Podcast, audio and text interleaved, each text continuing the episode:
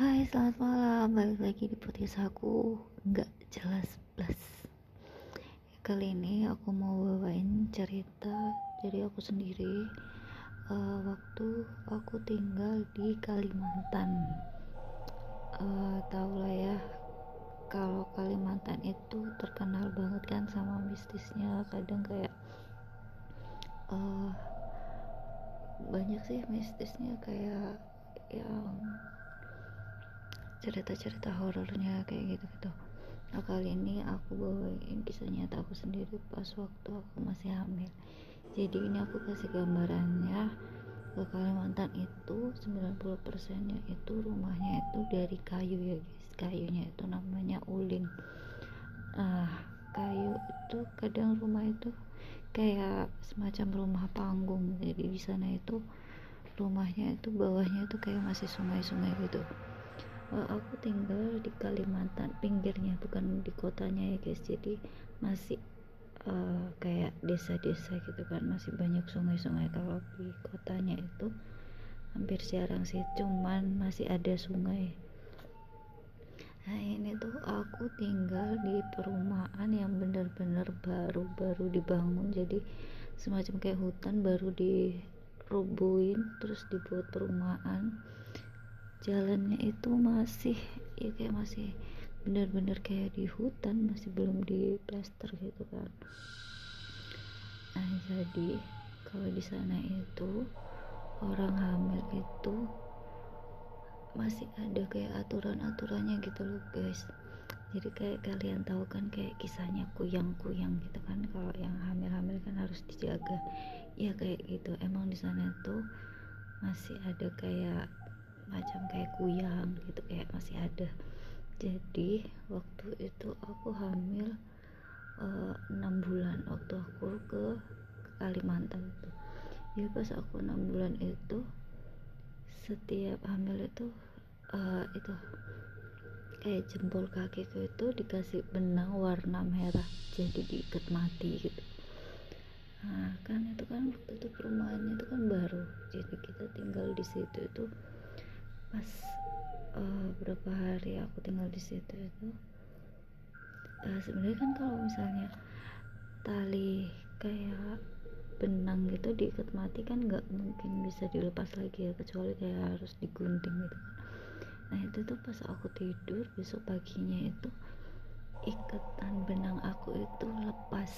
Lepasnya itu kayak bener-bener dilepas bukan yang kayak digunting gitu enggak jadi benar-benar lepas di kasur aku terus aku bingung loh kenapa kok ini benangnya ini lepas? Gitu kan ya. Nggak mungkin kan sekarang secara kebetulan kayak diikat mati kan.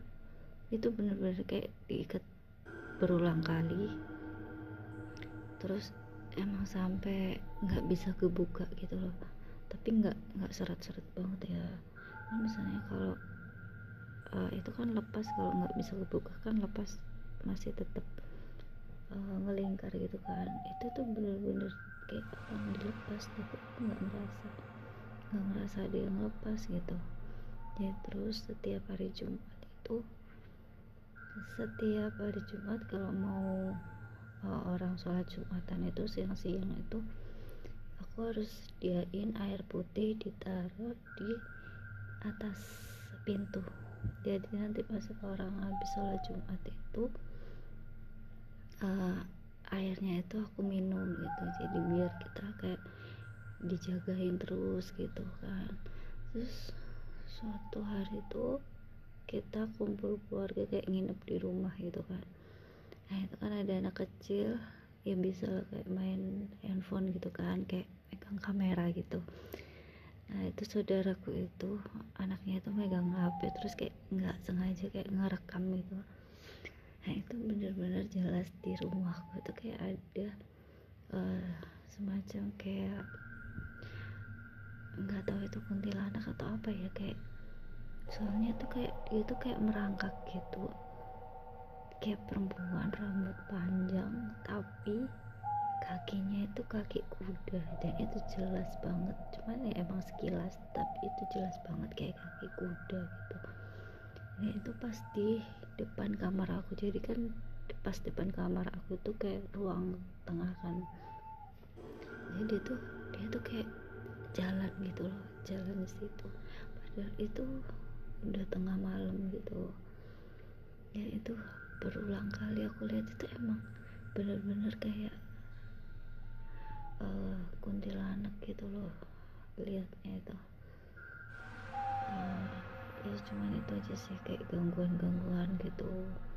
Kayak perut aku tuh kayak mulus kayak sering dimimpiin cuman enggak sesering yang setiap hari itu enggak cuman beberapa kayak dimimpiin hal-hal buruk kayak gitu tuh ada cuman ya sama kan di situ kan kayak terkenal ada kayak dukun bayinya gitu. Jadi uh, aku tuh masih kayak di dipantau. Jadi emang harus di sana itu harus ada kayak yang mantau gitu. Kayak harus ada yang jagain gitu. Kalau hamil besar gitu guys. Jadi terus di situ di Kalimantan itu uh, banyak juga orang yang kayak misalnya kan di sana kan masih banyak kayak transportasi hmm, kayak nelayan-nelayan gitu kan kayak masih pakai perahu gitu kan transportasinya itu kayak pakai tapi namanya itu kelotok kalau di sana tuh. Dan di sana itu eh, nggak uh, tahu ya itu cuma aku aja atau kayak gimana. Cuman aku sering banget dengar kayak orang-orang yang kayak habis nelayan kayak malam-malam itu tiba-tiba hilang cuma tinggal perahunya aja gitu. Itu itu kan di sana tuh udah hal wajar gitu. Nggak tahu itu dimakan buaya atau apa aku juga nggak tahu tiba-tiba hilang. Cuman emang di sana itu banyak kayak uh, semacam ular buaya itu masih ada sih. Cuma aku nggak tahu kalau orang-orang yang hilang misterius itu kenapa itu aku nggak tahu. Ada yang bilang itu kayak dimakan buaya yang penjaganya sungai itu tapi emang itu benar-benar serem gitu. Dan ada waktu di sungai itu setiap kalau kita mau ada hajatan itu tuh kita itu harus ngasih sesajen kayak ngasih makan buayanya itu. Kalau enggak gitu uh, buayanya itu pas nanti kita hajat itu dia bakal datang dan marah gitu. Oke okay, guys sekali ini aku buat ceritanya cuma satu aja ya. Besok aku bakal podcast lagi. See you bye bye